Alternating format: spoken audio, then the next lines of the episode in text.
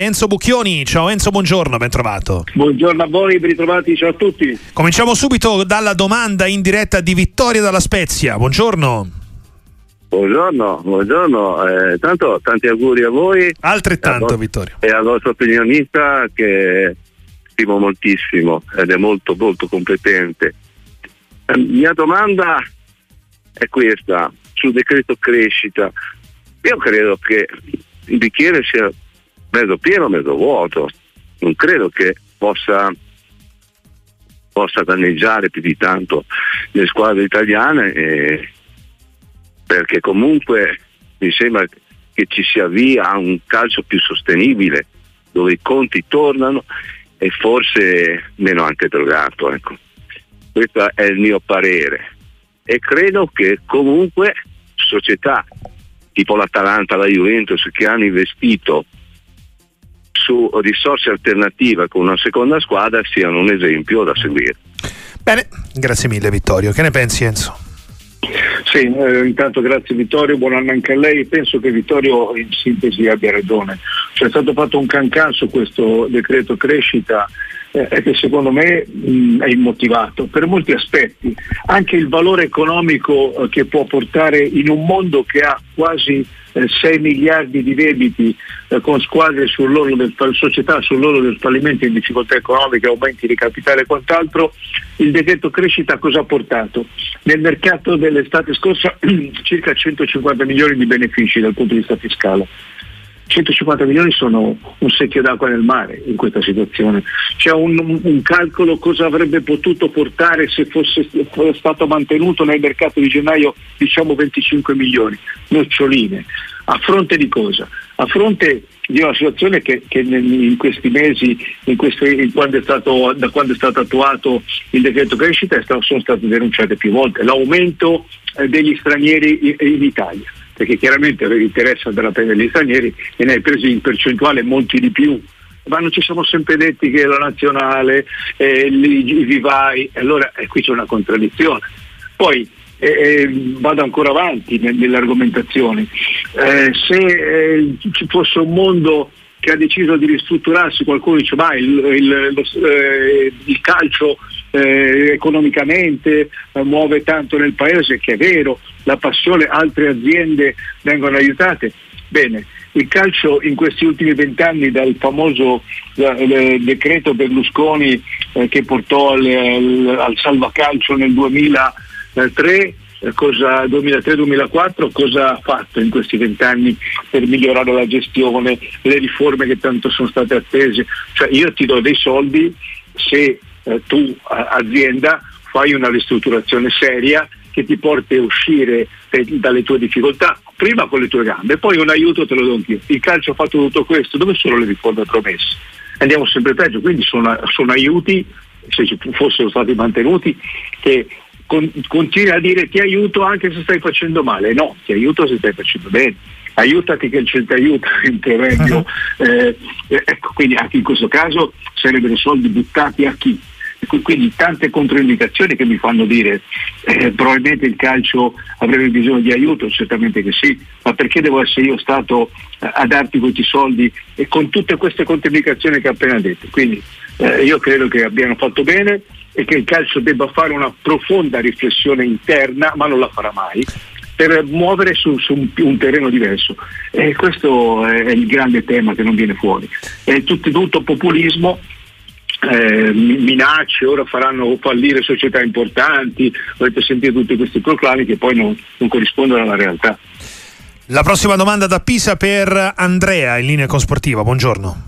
Salve, buongiorno a tutti. Senta, volevo sapere eh, più che altro cosa ne pensate voi. Allora, io non sono molto d'accordo proprio per niente al ritorno di Gabbia al Milan, perché dopo tutta la fatica che si è fatto per mandarlo via in prestito, che poi onestamente con tutto rispetto, secondo me non è buono come difensore, io avrei più se in emergenza difensori piuttosto avrei preso un ragazzo della primavera metterlo in qualche squadra, eh, farlo giocare contro qualche squadretta per farsi un po' le gambe. Io non sono proprio d'accordo sul fatto di Gabbia. Poi volevo sapere mm. anche un'altra cosa, sì. quante possibilità che c'è che arrivi Conte perché secondo me con Conte al Milan farebbe grandi ma grandi salti di qualità anche per valorizzare ogni singolo giocatore, cosa che Pioli ultimamente non fa. Bene, Gabbia e Conte, quindi capitolo Milan Enzo, grazie mille all'amico da Pisa. Sì, eh, grazie Andrea. Ma eh, Gabbia credo che sia un'operazione di convenienza per, perché l'abbiamo già detto eh, in altre situazioni, in altre domande che sono state fatte, eh, perché è un giocatore che conosce l'ambiente, eh, conosce l'allenatore, eh, sa come l'ambiente Milan, sa come deve è pronto subito, ecco, tanto per sintetizzare. Quindi vai a prendere e, e, non ti costa, un'operazione che eh, inserisce un giocatore eh, subito. Poi io credo che il Milan dovrà fare qualcos'altro, le difficoltà sono evidenti. Ecco, eh, poi i giovani eh, sono stati inseriti, il giocatore Simic, e ce lo ricordiamo, eh, però evidentemente non basta. il Milan ha altre ambizioni, i giovani vanno bene quando sono pronti, ti va bene una partita. Io credo che debbano fare nel, nel mercato di gennaio, se il Milan vuole davvero rilanciare ed essere fino in fondo competitivo per la Champions, perché quello è l'obiettivo, eh, deve fare un mercato eh, che porti anche altro, che porti un centravanti, che porti magari anche un difensore eh, di, di, maggior caratura, risulta che lo stiano cercando. Ecco, aspettiamo, il mercato non è ancora cominciato, questo credo che sia un'operazione tampone, ecco, quella di Gabbia, perché il valore di questo, di questo ragazzo lo conosciamo, non è un fenomeno, eh, è un, un, discreto giocatore eh, che è inserito nel suo ambiente, può dare una mano, ecco, ma, ma niente di più, sono d'accordo su questo. Ma Conte chi non lo prenderebbe?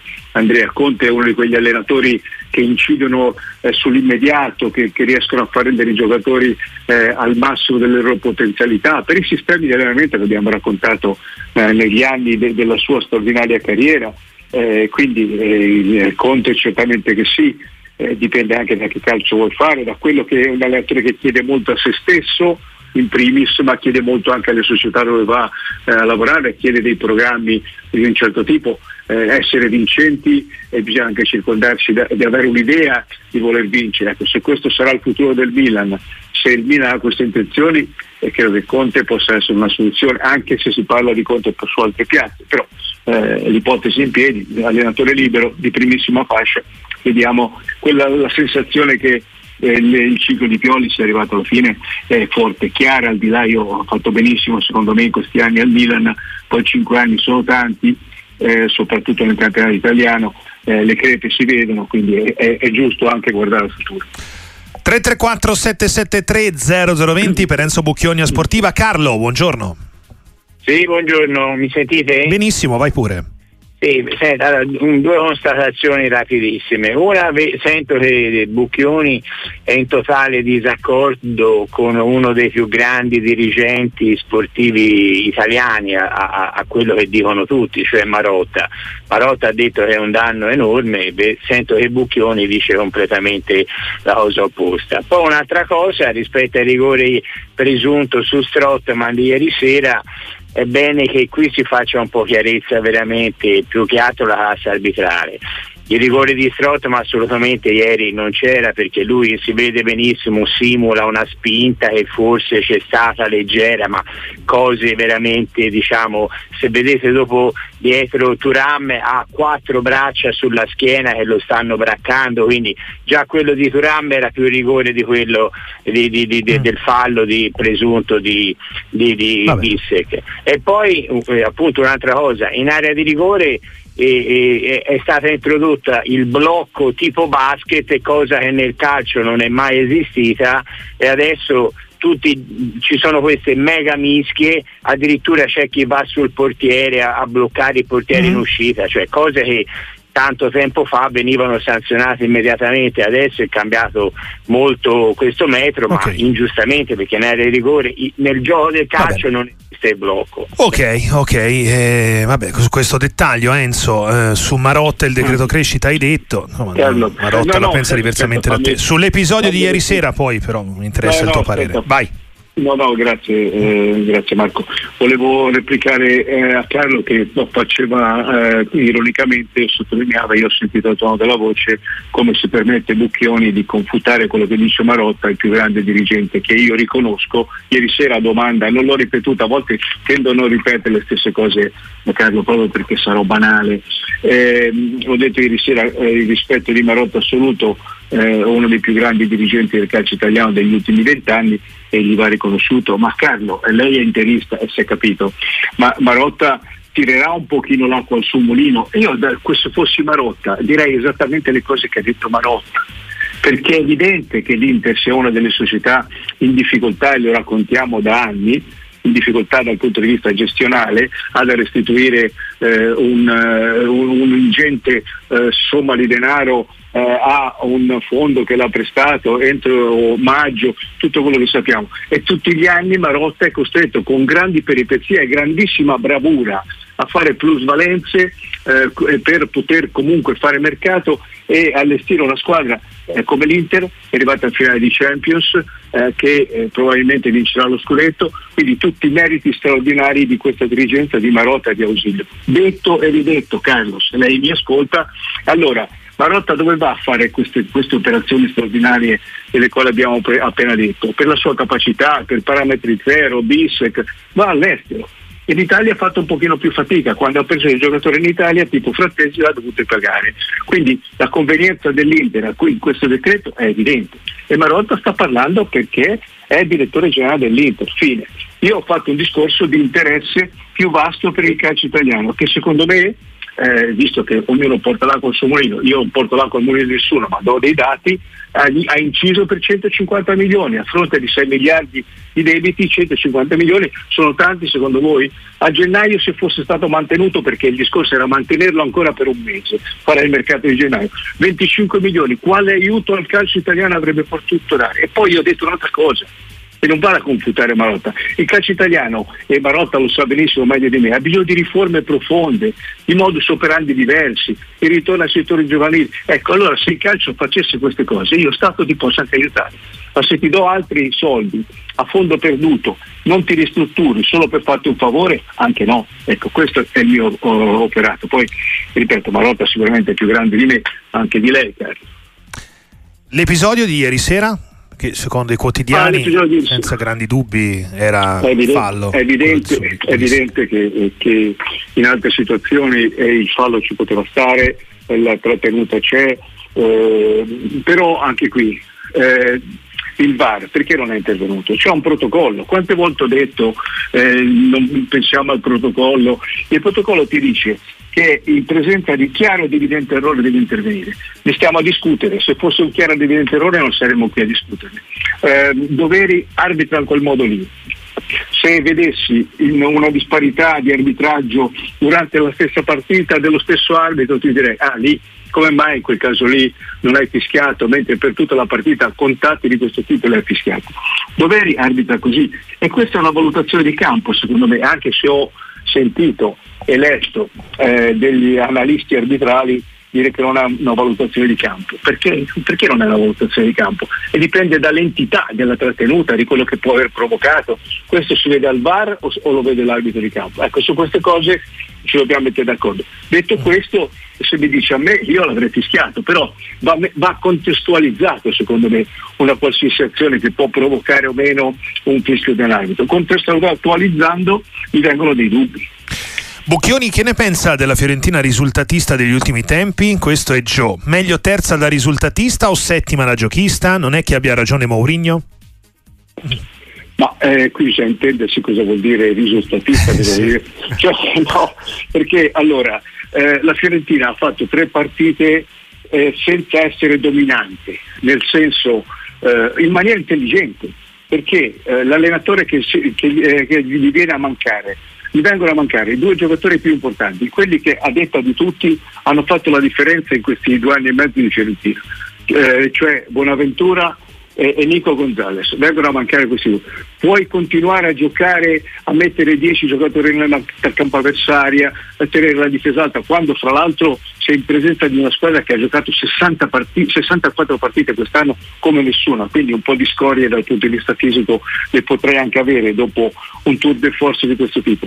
Ma non ha abiurato italiano i suoi principi, ha, ha, ha chiesto semplicemente una gestione più intelligente delle partite. 90 minuti con il piede sull'acceleratore non le può giocare nessuno, la Fiorentina qualche volta ci ha provato, a organico pieno, ha ottenuto grandi risultati, ma i principi del calcio sono lo stessi. Stai con la difesa più bassa, ti fai attaccare dall'avversario come ha fatto per la prima mezz'ora ieri eh, in Torino, ha attaccato, ha avuto le sue occasioni, la Fiorentina cosa ha fatto? È stata più compatta. Se avesse fatto quello che è nelle corde della Fiorentina, che sa fare avesse lasciato spazio al Torino sarebbe stato un suicidio. È stata decisa una strategia e, e questa io la vedo come una crescita da parte della squadra, una crescita che le, le, squadre devono sapere interpretare anche i momenti. Abbiamo parlato dell'allenatore, ma anche la squadra. Questa squadra i momenti non li sapeva interpretare fino a pochi mesi fa.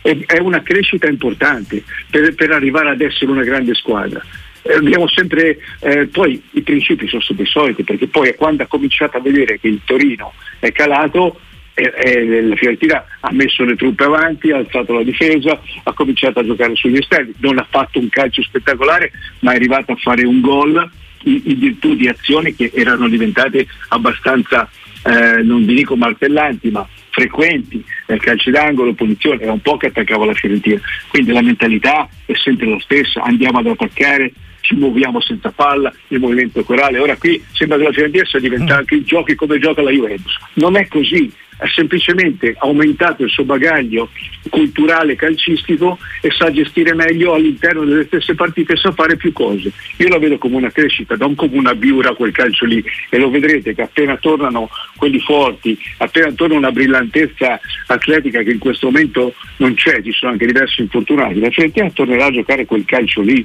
Eh, le squadre devono sapere fare più cose. Roberto da Palermo, buongiorno. Salve, buonasera, buongiorno anzi, buongiorno a tutti e grazie. Dunque io vorrei capire com'è possibile che ancora oggi, dopo lo scempio che vediamo ogni partita dell'Inter, non ci sia ancora qualcuno che denunci gli arbitri del VAR per truffa aggravata e continuata. E, um, ogni santa settimana c'è la stessa storia, un aiuto all'Inter per cercare di salvarla dal fallimento. Io non, non capisco com'è possibile una cosa del genere ancora ogni settimana. Ci vuole una denuncia ai, agli arbitri che non stanno esageriamo andando. Roberto, grazie mille per il tuo parere. Non è che un gol annullato in più o in meno eh, decreta il fallimento o, la salv- o la, il salvataggio di una squadra. Enzo. Sì, no, Roberto, cosa... io pensavo che vi rasserenaste un pochino, siamo a Natale, siamo passati a te. Cioè, che vuoi eh, ma è passato Roberto? il Natale ormai. No, Siamo tornati tutti più cattivi. Sì, sì, no, ma, ma poi mh, io mh, per carità eh, io capisco eh, il tifo esasperato, esacerbato, credo che io che Roberto sia tifoso della Juventus, so che è croce perché eh, ora questo è il tema, accusavano la Juventus, ora c'è una nuova Juventus che si chiama Inter, poi eh, non lo so, io su questo terreno non sono mai sceso, né su campo né su un altro, eh, parlo di fatti concreti, poi lei mi parla di fallimento, ma quale fallimento?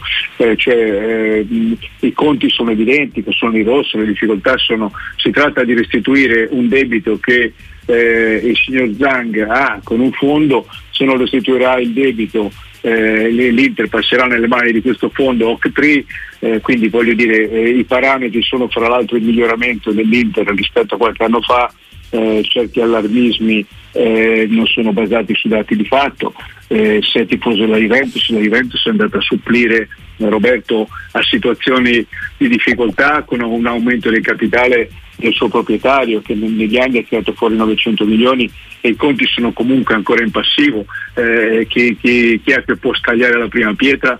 Nel calcio sono poche società virtuose, eh, il Napoli, eh, qualche, l'Atalanta, la Fiorentina, so, i casi di società virtuose ci sono, eh, se parliamo di, delle prime due in classifica, eh, l'Inter e la, la Juventus, eh, i, i conti eh, appunto chi è che può salire alla prima pietra non lo so, quindi mh, no, non ho niente da commentare, lei si dice Roberto si tenga le sue condizioni eh, che non sono le mie. Ecco, non, non ho... Francesco da Torino, ciao. Buongiorno a voi. Sentite, io vorrei soltanto esprimere un concetto semplice. Perché tutte le volte che succede qualcosa nel calcio, tutto il popolo insorge per delle persone che non hanno mai fatto niente per mettersi in regola, per comportarsi come un normale cittadino, in una società dove tutto va male e riusciamo a stare galle, dobbiamo dare dei privilegi a coloro i quali, secondo me, non, ha, non ne hanno mai fatto uso corretto di tutto quanto gli è stato dato. Ok, grazie mille Francesco, questo è il parere di chi sostiene che insomma il calcio sia già un mondo dorato che se si è ridotto male per, uh, lo ha fatto con le proprie mani e, non, meri- e non, merita, non, merita, aiuti, non merita sostegno. Ecco. Sempre tornando al decreto, detto... credo che si riferisse al decreto crescita. Sì, certo. Ma io credo che questo è un aspetto da valutare, lo dicevo prima, tante aziende vengono aiutate eh, da, dallo Stato, aziende in difficoltà con, con varie situazioni eh, negli anni, voglio dire, a cominciare da, dalla famosa Fiat, eh, giustamente, eh, migliaia di posti di lavoro da salvare, ma a fronte di cosa? A fronte di, di ristrutturazioni aziendali, un po' tutte lo fanno. Che ristrutturazione ha in atto il mondo del calcio? Parlavo prima di riforme, di tutto quello che eh, avrebbe dovuto fare in questi vent'anni da, eh, dall'ultima legge salva calcio, sono passati vent'anni. Ecco, è cambiato il mondo, è peggiorato. Quindi eh, io ti do degli aiuti se tu con le tue gambe ti eh, aiutati che il centro aiuta, ripeto quello che ho detto prima, non mi pare che sia questa la situazione. Quindi è uno degli aspetti che dovrebbero fare dire ma perché ti, ti deve aiutare? E poi ne ho elencati anche altri, insomma. Eh, poi ripeto, a fronte di cosa? Di, di risparmi minimi, minimi. Eh, l'estate scorsa 150 milioni, eh, a gennaio sarebbero eh, eh, una proiezione ci dice sarebbero stati 25 milioni, certo che sono tanti 25 milioni, ma se li eh, rapporti o li, imme, li, metti nel mondo del calcio sono noccioline, quindi lo vedete che c'è un po' di pretesto a dire queste cose, chi le dice le dice per interessi personali, è comprensibile, no? non per gli interessi del calcio in generale, io non, non lo vedo questo interesse generale del calcio, tant'è che il presidente degli allenatori, che è uno del, degli operatori del calcio, degli addetti ai lavori, e cosa detto, ha applaudito perché nel, nel frattempo eh, penserà che si, si, farà ricorso più ai calciatori italiani che non ai calciatori stranieri come è stato fatto eh, negli anni scorsi. Poi ho già parlato della nazionale, eh, mi sembra che ci sono tanti elementi che, che ci possono far dire eh, che il governo ha preso una decisione giusta. Poi ognuno rimane la sua opinione chiaramente. 334 773 0020 c'è Andrea da Torino, benvenuto, buongiorno. Ci senti Andrea? Evidentemente no. Allora ti giro un messaggio, eh, quello eh, di un ascoltatore, l'avevo scritto in luglio, non si firma anonimo, l'avevo scritto in luglio, il Napoli finirà a metà classifica, quello dello scorso anno è stato un esploit modello Verona. De Laurentiis mangerà la sua creatura come il conte Ugolino. Questa è anche la citazione. Troppo duro, eh, ascoltatore?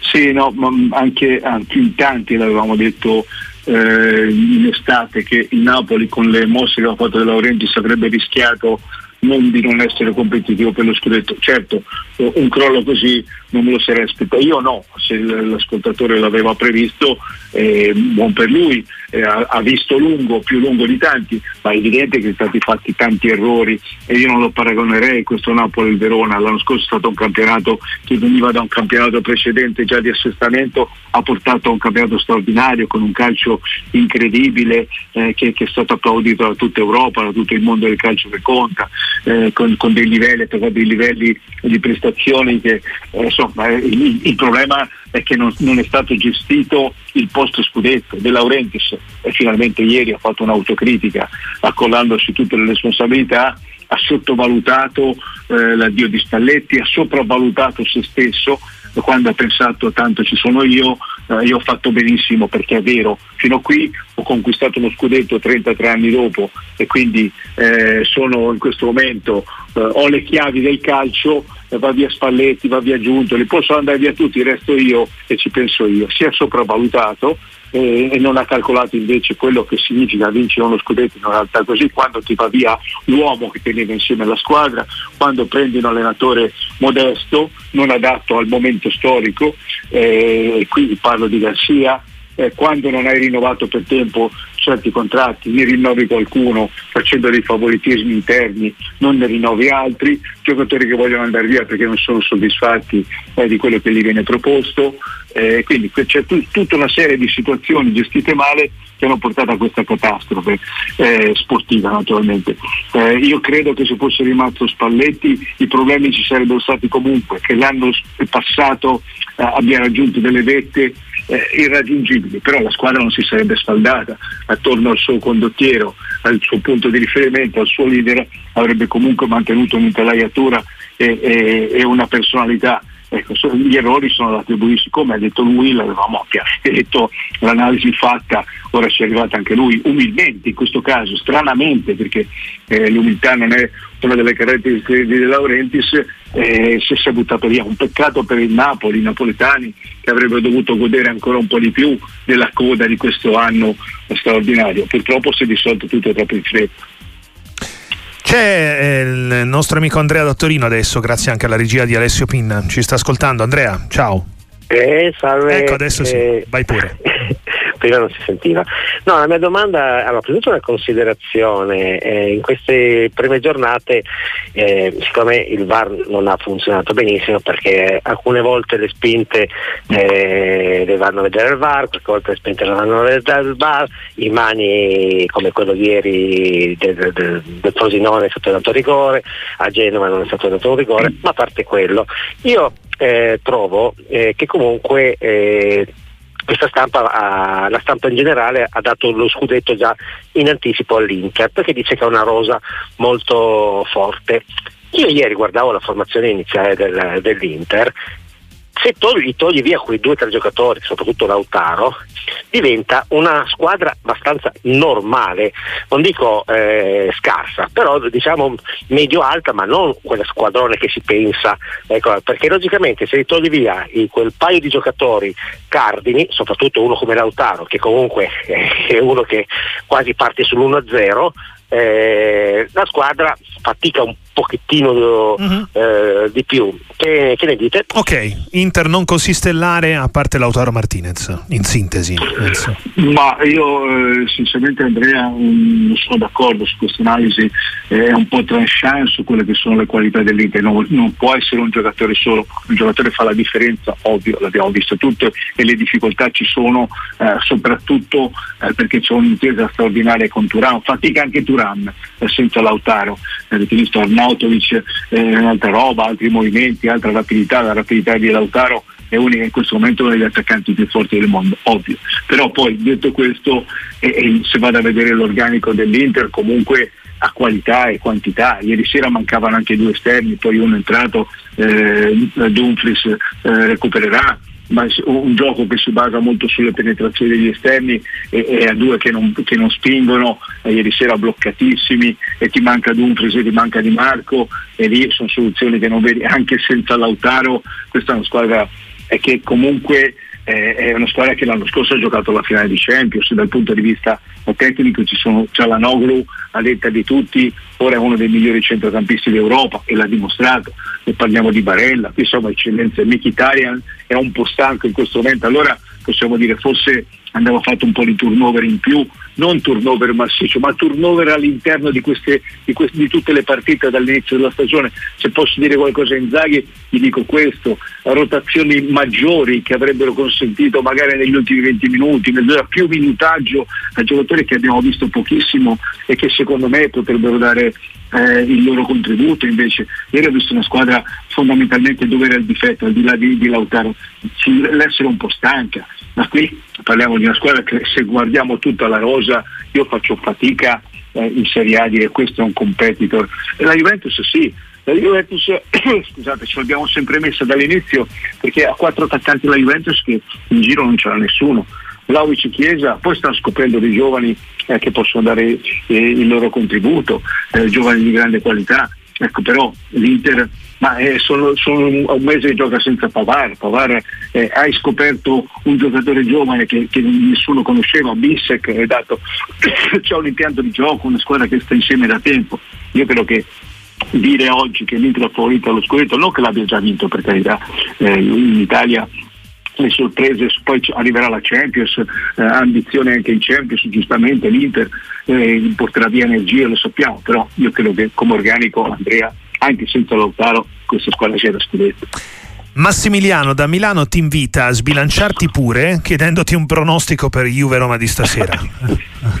È una, una partita fra allenatori molto vincenti, squadre non giocanti, un calcio brillante, quindi faccio fatica a fare un pronostico.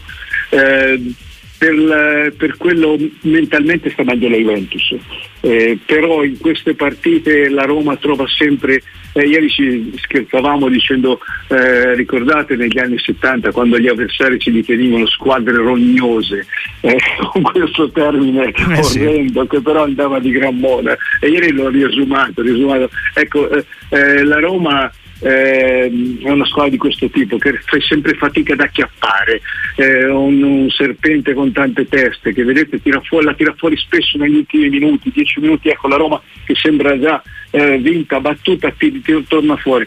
E quindi eh, due squadre che hanno difetti tanti e però questi pregi anche dal punto di vista caratteriali, eh, che una partita fatemi dire 1x2 e così torniamo al vecchio Totocalcio, ai vecchi democristiani e oggi non mi sbilancio. E poi fare pronostici è sempre scivoloso, poi no, oggi non voglio scivolare. Enzo, grazie mille, ci risentiamo prima della fine dell'anno, altrimenti intanto, tanti auguri. Intanto facciamoci gli auguri, non si sa mai, poi se ci risentiamo ce li facciamo un'altra volta, quindi è meglio, è meglio so abbondare quando è difficile, guarda che citazione sto Grandissimo Enzo Bocchioni, un abbraccio, ciao.